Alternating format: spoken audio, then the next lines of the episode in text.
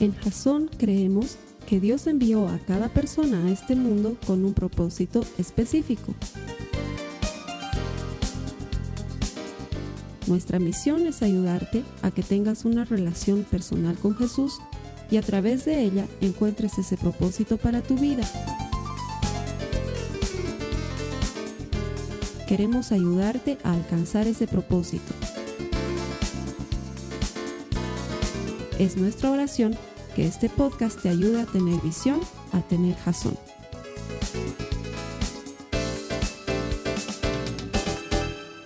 Quiero darte la bienvenida a los servicios que Jason te propone a través del Internet. Gracias por conectarte con nosotros.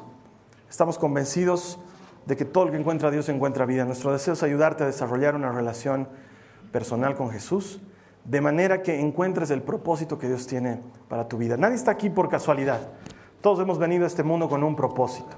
Dios tiene algo especial para nosotros. La Biblia dice que Él ha preparado cosas buenas para que caminemos en ellas, cosas que ha preparado antes del tiempo para que caminemos en ella. Antes de formarte dentro del vientre de tu madre, Dios ya te conocía. Hizo un propósito y te diseñó a ti conforme a ese propósito. Nuestro deseo es ayudarte a encontrarlo. Estamos terminando una serie que ha durado cuatro semanas y que se llama Yo Soy Jesús. Hemos estado explorando durante esta serie cuatro de las siete veces, las siete oportunidades en las que Jesús en el Evangelio de Juan dice, yo soy y añade algo más. Y si alguna vez has escuchado algo de este Evangelio o probablemente has escuchado algo de Jesús, has debido escuchar que Él dice cosas como yo soy el camino, la verdad y la vida o cosas como yo soy el pan de vida. Estas últimas cuatro semanas, con esta la cuarta, hemos estado estudiando primero. La primera semana veíamos que él decía, yo soy la resurrección y la vida.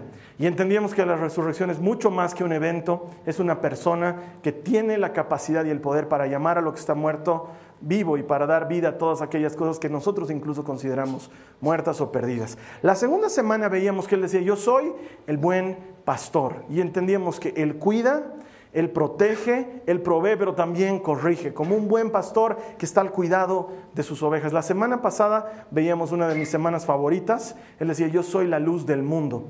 Y veíamos que hay un mundo de diferencia cuando la luz del mundo deja de ser la luz del mundo y pasa a ser la luz de tu mundo. Cuando le dejas iluminar tu vida, iluminar tus circunstancias, tus situaciones, le dejas iluminar todas aquellas áreas oscuras que hay en tu vida.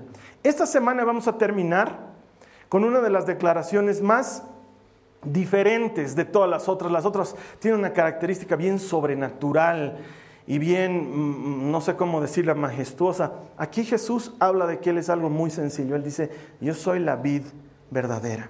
Y vamos a entender qué nos quiere decir con eso. Así que gracias por conectarte y espero que la palabra que vamos a compartir hoy Hable a tu corazón y hable a tu vida. Las personas que están aquí todos los domingos, les doy gracias por elegir venir un domingo a Jasón.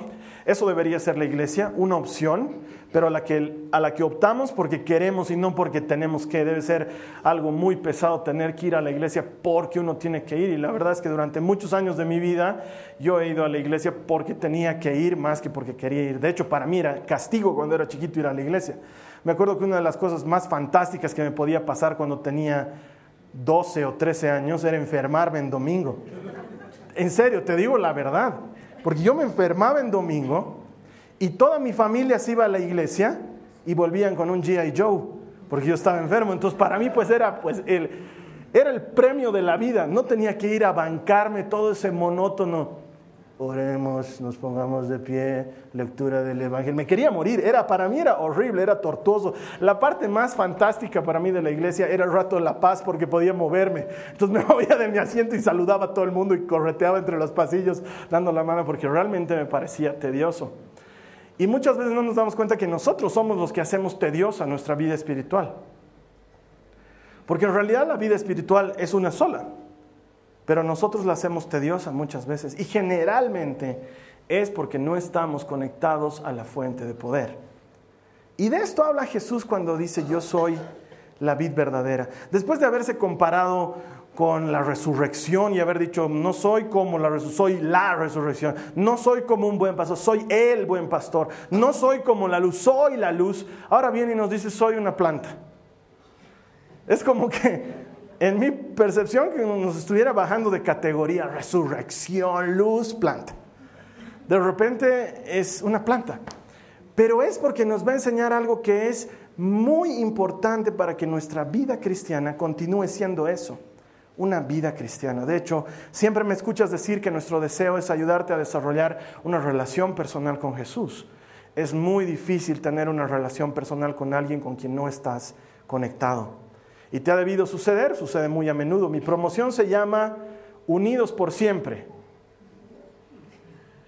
Porque la verdad es que nos vemos, si es que nos vemos una vez al año, y de 90 que éramos, nos vemos entre 15. Y digo nos vemos, y si alguien está viendo este video debe decir, este pase es un mentiroso, porque muchas veces no voy a la reunión. Y eso de unidos por siempre es una cosa linda, funciona bien en Facebook y en WhatsApp, pero realmente unidos, unidos no estamos.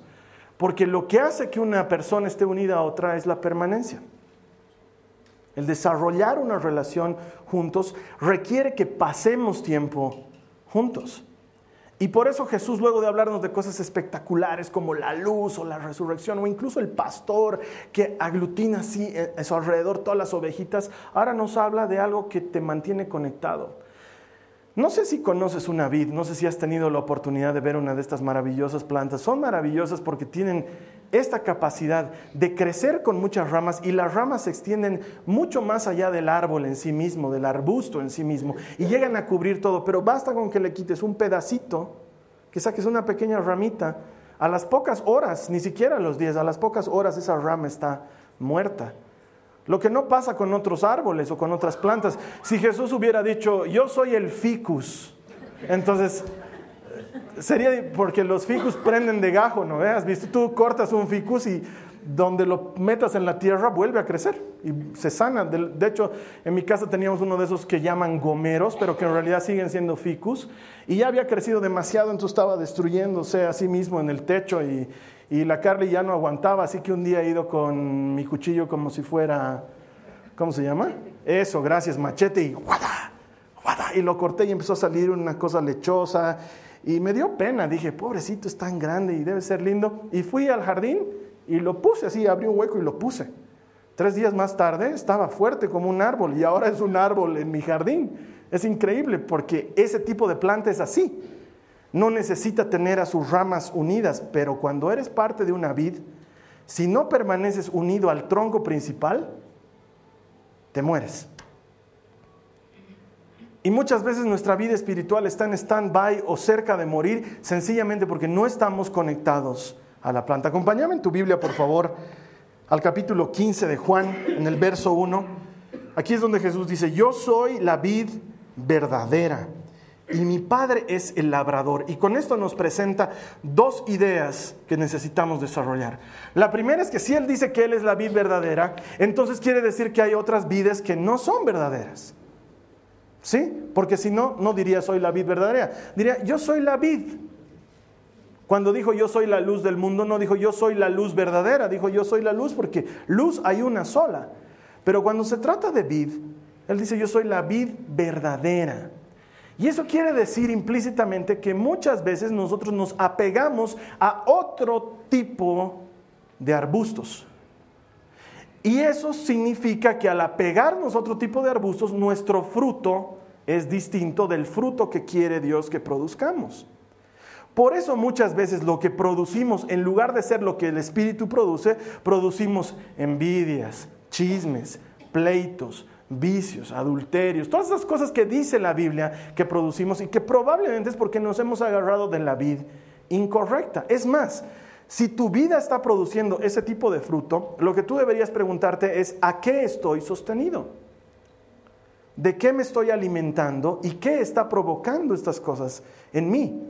Es más, hasta tal vez hayas recibido alguna vez la queja de tu esposo o de algún amigo que te dice, te has vuelto muy fregado, o has cambiado mucho, o estás intocable, se te dice algo y saltas, probablemente porque estamos apegados a algo distinto.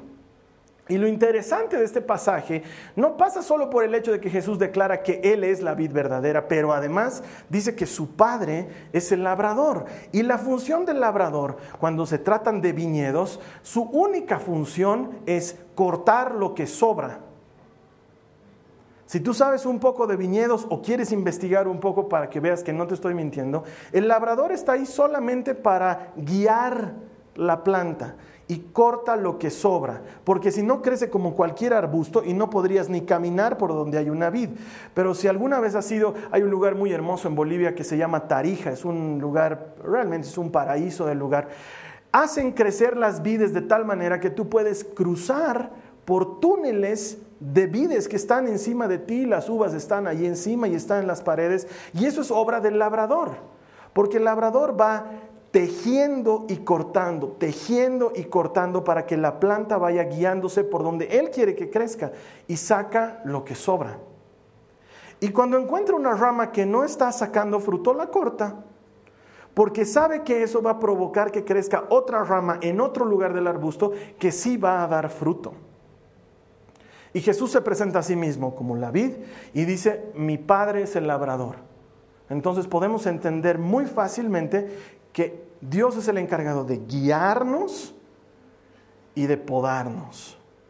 Y a veces el podar duele. Porque sacar cosas de nuestra vida que nos están haciendo daño, duelen. Pero Jesús comienza haciendo énfasis en el hecho de que necesitamos permanecer unidos a Él. Necesitamos continuar recibiendo el alimento que sale directamente del núcleo de la planta. Y por eso Él dice, yo soy la vid verdadera, el que permanece unido a mí dará mucho fruto. El tema es permanecer unido a Jesús. Es que, que la iglesia no sea una actividad de domingo, ¿me entiendes? La iglesia físicamente Puede ser nuestra actividad de domingo, pero la iglesia es algo que uno lleva en su corazón, es algo que uno vive cada día, es un estilo de vida. No es como cuando vas a tu club, por decirte, no, he ido a jugar tenis a mi club, eso es una actividad. O cuando vas a, he ido a hacer manualidades, o cuando he ido a pasar clases de lo que quieras, esa es una actividad. Pero Jesús no está interesado en ser una actividad. Es más, Él no quiere ser parte de tu vida. Si te das cuenta, en este pasaje lo aclara absolutamente. Él no quiere ser parte de tu vida. Él quiere que tú seas parte de su vida, que es diferente. Él quiere que tú formes parte de lo que es Él. Y para hacer esto necesitamos permanecer unidos a Él. Mira lo que dice el verso 5. Dice, ciertamente, yo soy la vid. Ustedes son las ramas. Los que permanecen en mí y yo en ellos producirán mucho fruto, porque separados de mí no pueden hacer nada. Los que permanecen en mí producirán mucho fruto. ¿Cómo te das cuenta que estás en Jesús y Jesús en ti? Porque produces fruto. Y probablemente este lenguaje metafórico te tenga más confundido que antes, porque te miras y no salen manzanas y no te salen uvas de ningún lado y entonces dices, yo no estoy produciendo fruto. Obviamente Jesús está hablando de algo mucho más profundo. La Biblia nos dice en Gálatas 5:22 que lo que el Espíritu produce es amor, gozo, paz, paciencia, benignidad bondad, fe, mansedumbre y dominio propio. Y dice que contra tales cosas no hay ley.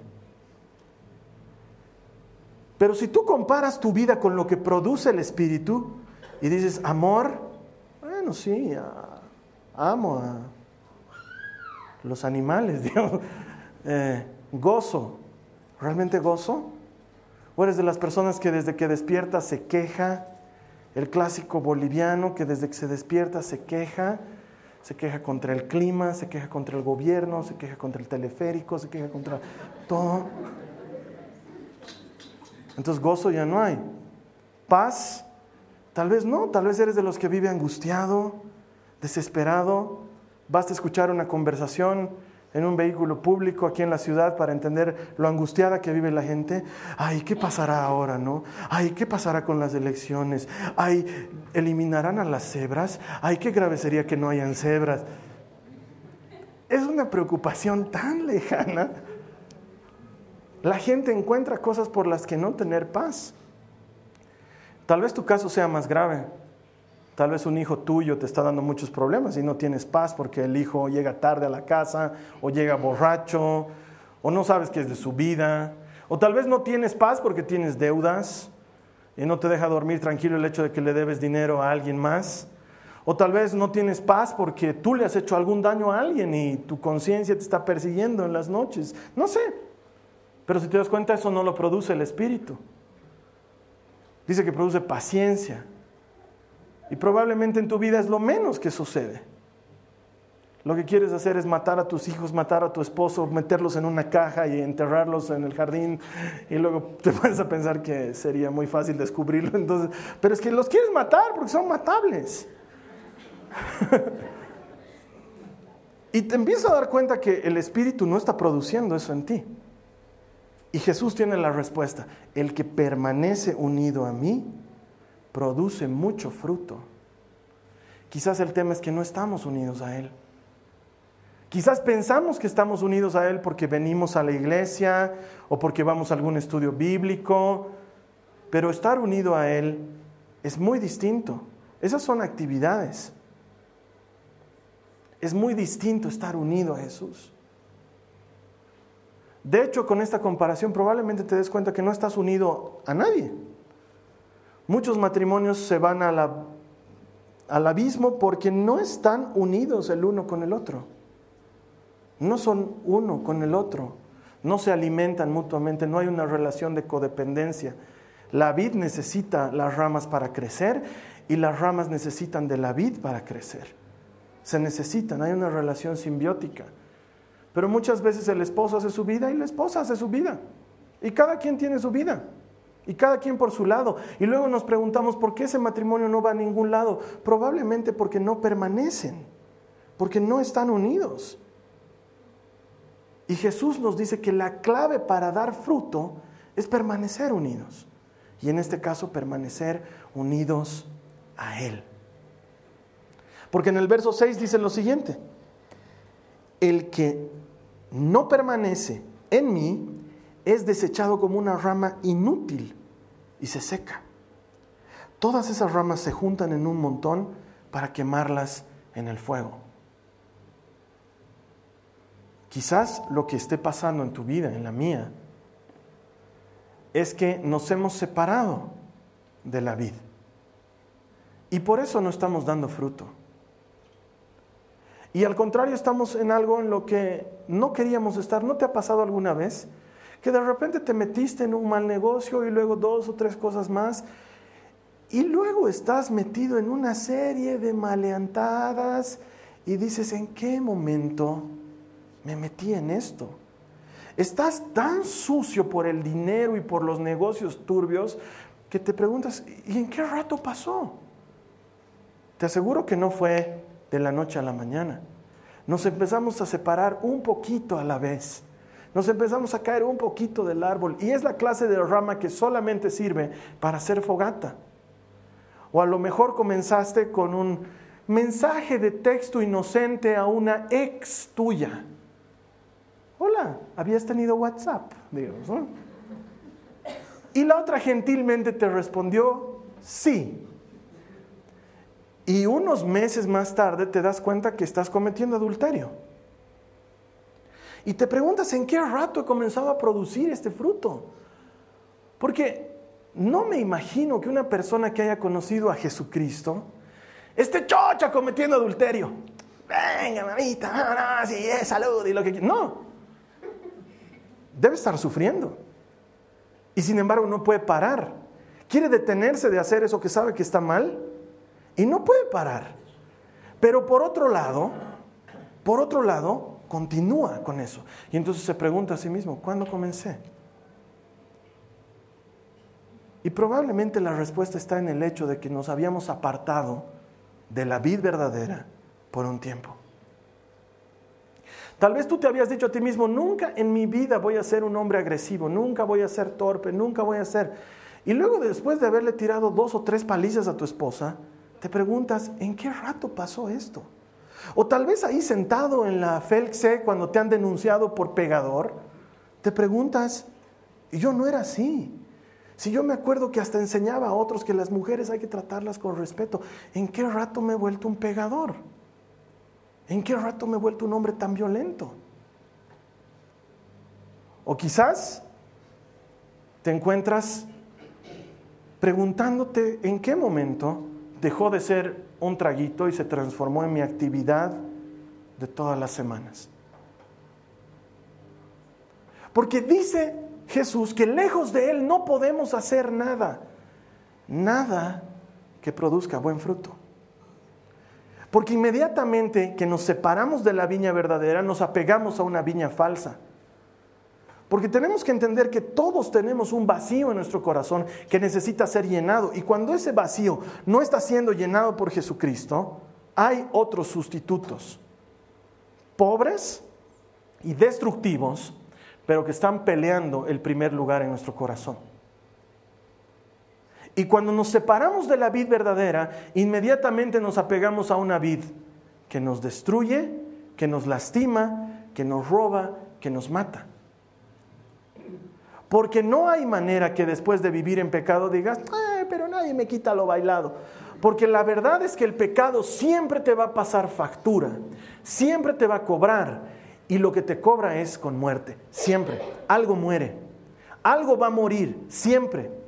O va a morir tu confianza en ti mismo, o va a morir tu relación con Dios, o va a morir tu relación con tu pareja, o va a morir tu imagen ante los demás, o va a morir tu autoridad delante de tus hijos. Algo va a morir, créeme que cuando vives en pecado, algo muere. Y sí es verdad, nadie te quita lo bailado, pero has pagado un alto precio por ese bailecito.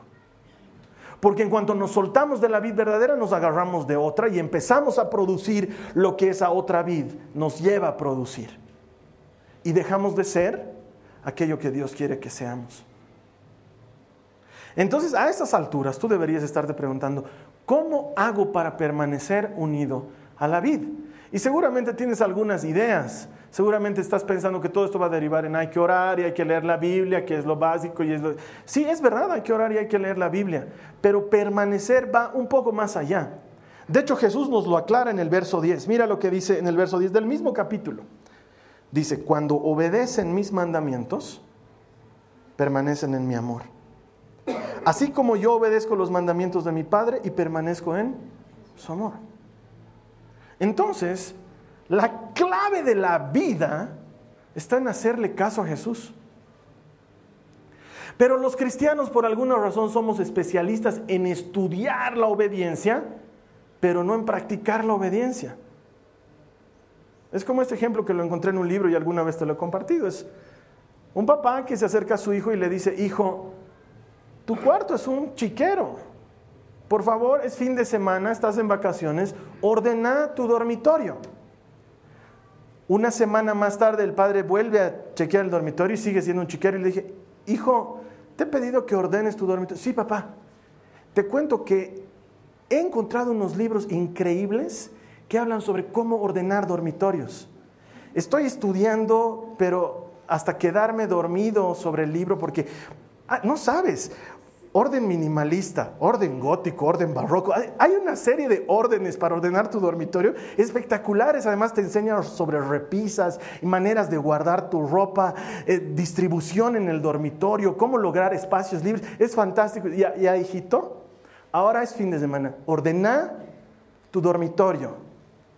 La siguiente semana vuelve a mirar y el dormitorio es un chiquero, pero el chico te dice, papi, no te enojes, he organizado un seminario para ordenar dormitorios. Es más, estamos trayendo un hermano muy bendecido de los Estados Unidos que tiene máster en ordenación de dormitorios y nos está dando unas charlas increíbles. No sabes cómo estoy de lleno, papá, así de, creo que estoy llamado a ordenar mi dormitorio, creo que, es, creo que es un llamado en mi vida y lo estoy descubriendo en este seminario. Ya, ok, tienes este fin de semana hazlo. Y luego viene la siguiente semana Y te dice, todavía no has ordenado tu dormitorio. Sí, papá, pero no te preocupes porque estamos armando grupos pequeños en casas para ordenar dormitorios. Estamos preparándonos, realmente estamos ansiosos y nunca terminamos por hacer. Así somos los cristianos. Estudiamos la alabanza, pero no alabamos. Nos metemos de lleno en las cosas espirituales, pero no tenemos una vida espiritual. Nos encanta hablar sobre atender las necesidades del mundo, pero no las atendemos realmente. Nos quedamos mucho en la teoría, organizamos seminarios y traemos grandes conferencistas para hablar de ese tema, pero no lo hacemos.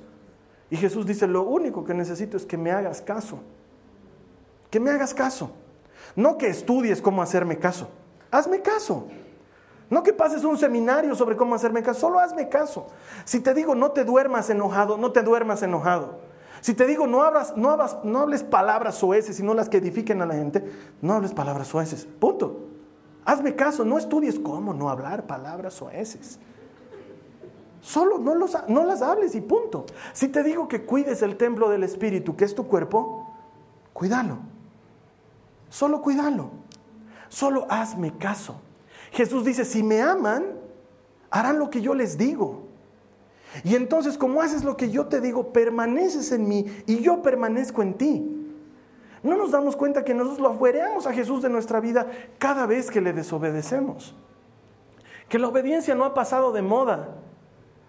Que no es algo que antes había que hacer. Antes había que obedecerle a Dios, pero ahora, Carlos Alberto, los tiempos han cambiado. Los tiempos van a cambiar siempre, pero Dios va a permanecer igual siempre. Él sigue diciendo desde antaño, hazme caso. Obedéceme y vivirás. Es el estilo de Dios. Y por alguna razón el hombre decide hacerlo a su manera. ¿Quieres permanecer unido a Jesús? Hazle caso. ¿Es fácil? No. Nadie dijo que sea fácil, pero Él nos ha dado ayuda, porque si fuera por nosotros solitos nos caeríamos del árbol. Pero Él nos ha provisto a su espíritu, es más, Él está interesado en ser el que nos alimenta, Él es la vida, Él te sostiene, Él te está agarrando y su espíritu está ahí. Y el labrador, que es su padre, no va a venir a cortarte sin motivo, está interesado en tejerte para que sigas creciendo. Tenemos ayuda, probablemente no la utilizamos. La siguiente vez que estés por cometer una estupidez, no necesitas hacer una oración magnánima de rodillas, Padre, te invoco, ¿no? Basta con que le digas, Señor, ayúdame. La siguiente vez que estás por tomar una decisión, Señor, dame sabiduría. La siguiente vez que estás por ir a puñetearte con alguien, Señor, dame paz, no quiero hacerlo a mi manera. Habla con Jesús. La siguiente vez que tengas miedo, tómate de su mano y vas a ver cómo Él sostiene a los que tiemblan. Pero muchas veces hacemos lo incorrecto sencillamente porque no le queremos hacer caso. Porque si Dios dice, hazlo de esta manera, yo digo, eh, tu manera está bien, Señor, pero es muy de los años antes de Cristo. Yo la voy a hacer más a mi manera. Vamos a hacerle un update, porque no hay update, con Jesús no hay update. Hazle caso. Simple. Simple. Y la segunda cosa que dice Jesús está en el verso 12. Dice, este es mi mandamiento. Ámense unos a otros de la misma manera que yo les he amado. Ahora, si te das cuenta, nos ha complicado harto la vida con este pasajito. Porque ojalá nos hubiera dicho, ámense, como están acostumbrados. Y entonces hubiera sido relativamente más fácil. Pero nos ha dicho, ámense como yo los amo. Y Él nos ama al punto de dar su vida por nosotros. Él nos ama al punto de dejar todo por nosotros. Y esa es la forma en la que quiere que nos amemos. ¿Por qué? Porque cuando le obedeces y amas, permaneces en Él. San Agustín, uno de los más grandes teólogos de la historia, decía, ama y haz lo que quieras. Porque si amas, no vas a puñetearte con el de la calle, ¿no ve? Si amas, no le vas a quitar de su dinero. Si amas, no lo vas a abusar, no lo vas a hacer trabajar sobre horas. Si amas, vas a tener consideración con él. Si amas, vas a tener respeto. Si amas, le vas a dar lo que a ti te gustaría que te den. Ama y haz lo que quieras. El problema es que nosotros ni le hacemos caso a Jesús, ni le hacemos caso a Agustín ni a nadie. No, somos egoístas, nos amamos a nosotros. Yo me amo a mí, me quiero mucho, me trato bien, me cuido, me alimento, me peino, me baño, me visto, me quiero mucho, me caigo bien. Tanto que empiezo a quererme más que a los demás. Y eso de a poco me aparta de la vid verdadera y me abraza a una vid falsa. A la vid del consumismo, a la vid del hedonismo, a la vid del placer. Hay tantas vides, todas tan atractivas. Pero Jesús sigue diciendo, si permaneces en mí y yo en ti, vas a dar mucho fruto. Y sabes que la gente va a notar cuando des mucho fruto. La gente lo va a notar. No es, no es que yo pujando, ahí va a salir. De hecho, yo no veo que nunca jamás un manzano se ponga en esa situación. ¡Pah! Y sale su manzana. El manzano está chocho, feliz y da fruto. Nosotros no necesitamos esforzarnos por producir fruto, esforzar que mi esposa en mi casa me diga qué paciente eres. Entonces, así cantando a su lado, en, el, semáforo así. Así para que noten, ¿no? Estamos en el dentista, los dos estamos esperando y la, la, la, para que ella me diga, qué paciente estás. No, no. La gente nota cuando produces fruto. La gente se pega a la gente que produce fruto, porque quieren de ese fruto. Si eres la clase de persona que produces paz, te aseguro que la gente va a querer estar contigo porque produces paz. Te lo van a decir, no sé por qué, pero conversar contigo me trae paz. Y entonces ahí vas a decir, estoy unido a la vid verdadera, no soy yo. Es Jesús que está produciendo fruto en mi vida. Se te van a pegar como moscas porque produces amor. Se te van a pegar como moscas porque alientas la fe de los demás. Eso no es algo que uno hace por esfuerzo. Eso es algo que haces porque estás pegado a Jesús, porque le haces caso y porque amas. Y como haces esas dos cosas, Él empieza a producir fruto en ti y a través de ti. Y entonces tu vida nunca más es la misma. De todas las cosas que hemos estudiado durante esta serie, esta probablemente es la más cercana a nuestro nivel de tierra. Porque puede marcar la diferencia entre tu amargura de hoy y tu alegría de mañana. Puede marcar la diferencia entre tu aburrimiento de hoy y tu vida libre de mañana.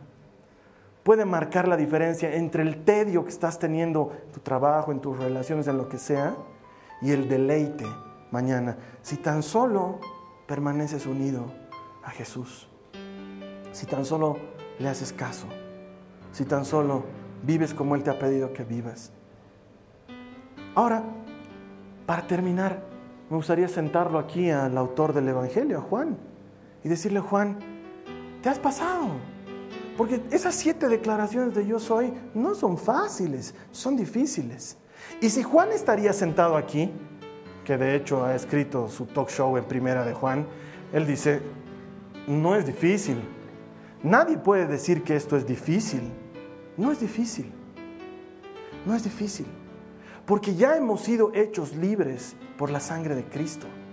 No estoy hablando con gente esclava del pecado. Si sigues pecando es porque quieres, es una decisión, es una elección. Es como ponerte más arroz o menos arroz en la mesa de buffet. Tú sabes la cantidad de carbohidratos que estás poniendo en tu plato, sabes. Yo conscientemente elijo no comer ensaladas el fin de semana, es mi elección. Es, es, mi elección consciente. Todos los días del Señor Jesucristo como ensaladas, entonces me premio el fin de semana con no hacerlo. Es una elección consciente. No es como que, ay, no puedo, no puedo, algo me llama la lechuga, algo me llama. No, conscientemente elijo no comerla, pero a veces me dan ganas y lo hago. Son elecciones conscientes. Nadie puede decir, ay hermano, no quería pecar, pero he pecado. No quería hacerlo, pero lo he hecho. No existe eso. Uno lo hace porque quiere. Porque estoy hablando con libres, no con esclavos. Jesús ya nos ha hecho libres, entonces si Juan estaría sentado aquí le diríamos, esto de permanecer unido a Jesús es complicado, él diría, no es complicado y no es mi idea, yo no soy el autor, yo he escrito lo que Jesús mandó. Si permanecemos unidos a Él, producimos mucho fruto. Quiero que por un segundo antes de terminar visualices qué clase de persona quieres ser. Pensa un ratito, ¿qué clase de papá quieres ser con tus hijos? ¿Qué clase de esposo quieres ser con tu esposa? ¿O qué clase de esposa quieres ser con tu esposo? ¿Qué clase de hijo quieres ser con tus padres? ¿Qué clase de profesional quieres ser? Estoy seguro que nadie dice, ah, quiero ser un maldito, un desgraciado. Me imagino, debe ser bien, ser mal. No, todos estamos imaginándonos o haciendo algo bien o avanzando en nuestra vida o caminando por una pradera y pajaritos cantando a nuestro alrededor. Eso es posible. Eso es posible cuando produces buen fruto. No es una vida, ay, qué lejana, ¿cuándo pasará en mi vida? Eso puede pasar hoy si decides estar pegado a Jesús. El que permanece en mí y yo en él, produce mucho. Vamos a orar. Te voy a invitar a que ores conmigo. Es una oración muy sencilla. Vamos a elegir apegarnos a Cristo. Cuando lo decimos, cuando lo, lo pronunciamos, le estamos enseñando a nuestra alma y a nuestro ser lo que tiene que hacer en obediencia a nuestro espíritu. Es muy sencillo, solamente tienes que decir conmigo, si es tu deseo, Señor Jesús, quiero apegarme a ti, elijo obedecerte, elijo amar. Si tú haces esta oración conmigo, la Biblia promete que has pasado de muerte a vida. ¿Por qué? Porque todo el que elige creer en Jesús vive de vida eterna. Haz esta oración conmigo, es muy sencilla. Señor Jesús, te pido perdón de mis faltas y de mis pecados. Y conscientemente elijo obedecerte, elijo permanecer unido a ti y elijo el camino del amor, elijo amar como tú me has amado a mí. Señor, sé que solo no lo puedo hacer, pero que con tu ayuda todo es posible. Si tú has hecho esta oración, la Biblia promete que has pasado de muerte a vida, que las cosas viejas pasaron y que todas son hechas nuevas, porque lo que valora Dios de nosotros no es lo que pronunciamos, pero lo que creemos en nuestro corazón. Todo el que cree en el Señor será salvo. Bienvenido a la familia del Señor. Te voy a estar esperando aquí la siguiente semana. Estamos comenzando el tiempo de Navidad. Es un tiempo muy lindo. No sé, no sé por qué hay gente a la que no le gusta la Navidad. A mí me encanta la Navidad. Me vuelvo niño. Estoy esperando que Papá Noel este año sí se acuerde de mí. Me he portado bien todo el año. Es una época muy hermosa. Y de hecho estamos comenzando la siguiente semana una serie que va a ser precisamente énfasis en ese tema de la Navidad. Se llama Un regalo. Y vamos a estudiar juntos lo que le regalaron a Jesús cuando Él nació, su significancia, su, su significado, su importancia, su valor para nuestras vidas y el regalo que vino con Él cuando nació. Eso va a suceder durante cuatro semanas, los últimos días de diciembre. Te voy a estar esperando aquí conectado. Yo sé que Dios tiene más para ti. Que Dios te bendiga. Muchas gracias. Esta ha sido una producción de Jason Cristianos con propósito. Para mayor información sobre nuestra iglesia o sobre el propósito de Dios para tu vida, visita nuestro sitio web www.jason.info. Allí encontrarás muchos recursos para animarte en tu relación con Dios, enseñanzas, nuestro blog, prédicas y mucho más. Te lo deletreamos www.jazon.info on.info. También puedes visitarnos en nuestro sitio en Facebook www.facebook.com barra Que Dios te bendiga abundantemente. Muchas gracias.